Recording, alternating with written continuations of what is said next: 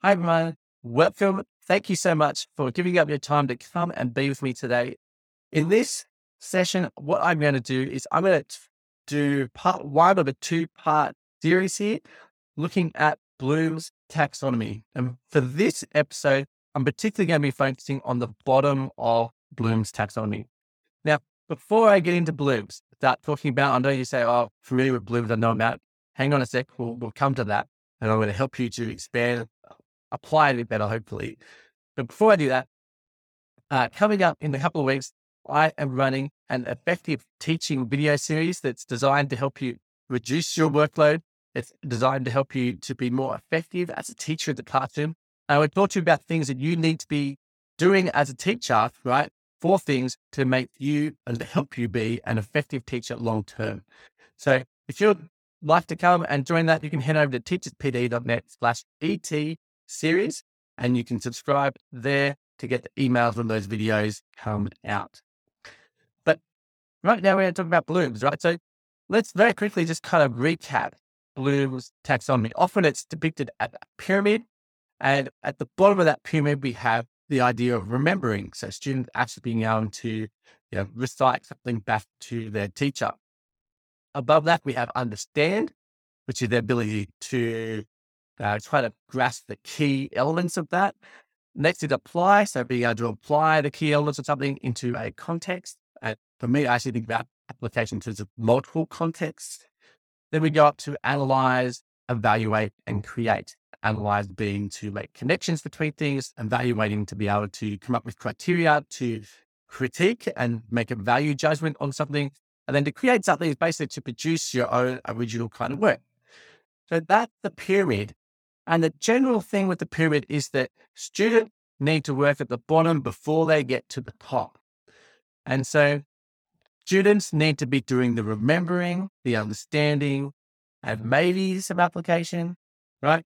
Before they get to analyze, evaluate, and create. And so these are our three kind of bottom or lower level learning, uh, learning, right? I to say learning activities, but they're not activities. So the first thing I want to talk to you about is how to actually help our students to remember things. So right down here at the bottom, which is the very basic thing that students need to do, is they need to be able to remember information that we give them, whether it be something that they watch, they read, they listen to, that you know we're presenting to them, we're having a discussion with a friend. There's lots of ways for them to get new pieces of information, but how do they learn to remember this? And I want to give you a few, what maybe four techniques that you can use to help your students to remember information. So the first technique is the technique of connecting things in pairs. And so you do this by, if let's, just go with a random list of information. So let's say at the beginning of the list is a tree, uh, and the next thing on the list is a car. After that, we're going to go to, I don't actually have a list in front of me, so I'm going to make stuff up and then try and remember them. Uh, but let's just start pairing them up and then I'll know that I'll remember them as I this. Okay, so let's go with a tree.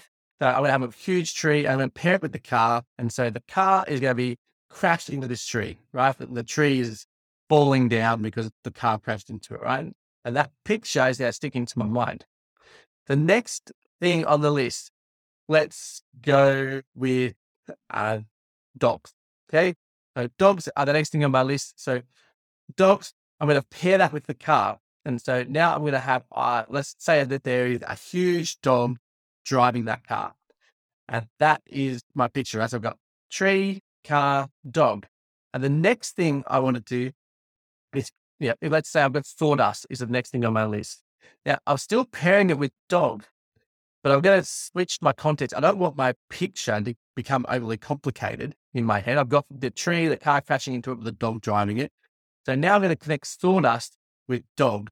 And so I'm going to picture a dog in my house that's just, he's just rolled over in sawdust. There's sawdust everywhere. It's shaking it off.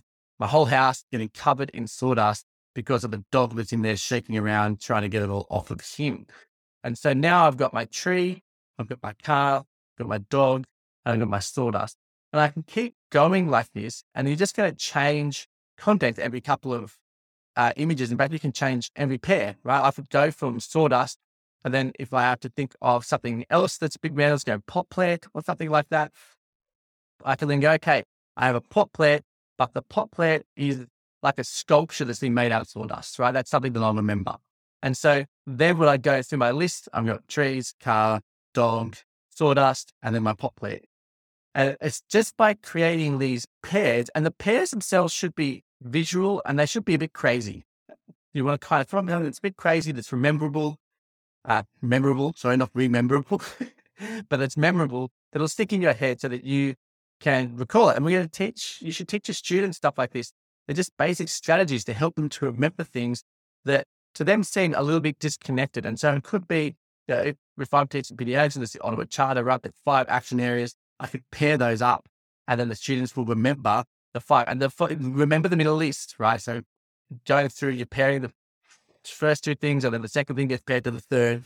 Okay, so each thing basically has two pairs except for the first and the last. That's are connected in pairs. Another strategy that helps students to learn remembering and to remember and recall things is to get them to actually ask questions if they forget. So, so often we find ourselves or our students, and we're trying to remember something, and it's kind of on the tip of your tongue, but you just can't quite get there. You're like, where did I leave my keys? Say it's that. Like, I know I came in, where did I leave them? If you sit there and ask yourself, where are my keys? Where are my keys? You'll never break through to find them. But because our memories are connections, we can actually start to ask questions about things around our keys in order to find it. And so we can start to say, well, where did I last see my keys? Did I take them with me when I went driving yesterday? Uh, this morning, what did I do this morning? Did, I go out somewhere? Maybe I went and got the mail, right? And you just try to go through your morning. You just go through, what did I do this morning? Walk through step by step by step. And you might then go, oh, that's right.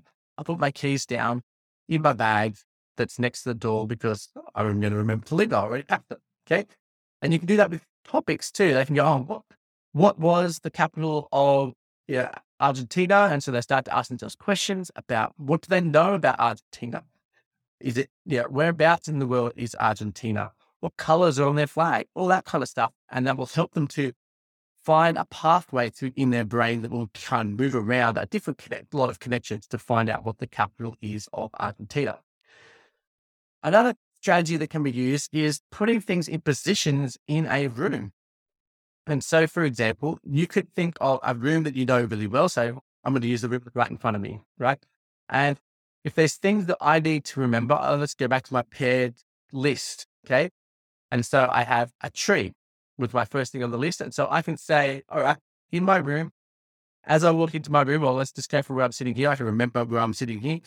Right at my door, I'm going to have a big tree that's growing and blocking the door, right? That's place number one. That's the first spot I'm looking. I'm then going to move around my room to the right as I go through and do this process. The next thing was a car. Okay, so I have a car in my room, oh, maybe I can. Okay, maybe I have a chair here, right? It's the next item in my room. And so I'm going to pair the car with the chair. And so now the car is like a chair, transformer car sitting on that chair, having a chat to me. And so, great, I've got the tree next to the door, I've got the car at, on that chair. Right? We're having a conversation. The next thing was dogs, right? And so the next item in my room is actually another chair. There are two chairs kind of next to each other. So on this chair, right? Let's not let go with dog. Let's say that that chair looks like a dog, right? The dog, it's a dog shaped chair. That's what I'm going to remember with that. So I've got my tree at my door, right? My car on the chair, my dog shaped chair. And I keep going through my list. Okay. If you remember the next one, sawdust. Okay. And then this one was pot plant using that other imagery process. And so this is another way of imagining things, right? giving those images, but you got to do it in a room. And the, there's a few tricks to this. One is to make sure that you use one room for each topic, right? And then because you don't want to have multiple things at each chair, right? I don't want to go to that chair if I'm meant to, is it, is it my car, right? I'm meant to be thinking of the transformer. Or I had, you know, uh, president of America on there, I had prime minister of Australia on there. I had, yeah, I could have 600 things in that chair by the time I've done this multiple times. And so I might actually just move to another room. And so you just start to create these rooms. Not only if you use a room you're familiar with, works a lot easier. So might use your bedroom or your bathroom or walking in your front door, all kinds of stuff. The fourth strategy is explicit connections. So our memories are all made by connections. So if we make explicit connections for our students and say, look, guys, you already know this. Okay. So let's say that students already know what a marathon is, right? And so now we're going to connect marathons with aerobic training because marathons are aerobic and aerobic training then connects. So how would you train for a marathon? You might do a whole bunch of repetitive, continuous type of training where you're just going to go for a run. Okay. Lots of things that you should then bring into that. What are their needs? Like oxygen, all that kind of stuff. Okay. And so you're making these explicit connections for them to help them with their memory. All right.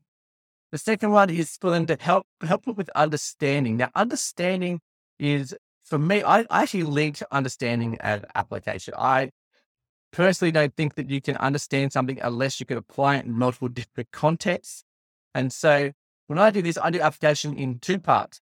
So there's one element where they can redo the same thing that I've done with them. So let's say I'm teaching them how to create a periodization chart. So I'll do it for a sport. Let's say I do it for basketball and I put it up there. My beautiful periodization chart. It's just like a year's worth of training, right? Uh, for a sport. I have a year's worth of basketball training kind of outlined on this periodization chart. The student then can do one for basketball. That is the first level of application. The second level is when they understand it and they can start to pull out the key aspects of the periodization chart, thinking about you know, macro cycles and micro cycles, all kinds of stuff. If that doesn't make any sense to you, that's okay.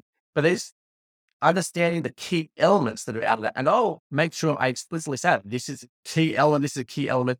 And then we're applying it to, to different things within basketball. And so now I will then take the key elements out and apply it to soccer or to apply it to the NFL. I want them to, pl- to apply it to netball. I want them to apply it to you know, elite level athletes and apply it to low level. You know, I play for my club down the road type retiring adult kind of level. And so by them demonstrating that they can do it at that level, that's me seeing that they actually understand the key things in that and can then apply it. So they have two levels of application. As you think about it, just don't give your students lots of chances to apply things in different contexts. And that will really help them a lot with that process.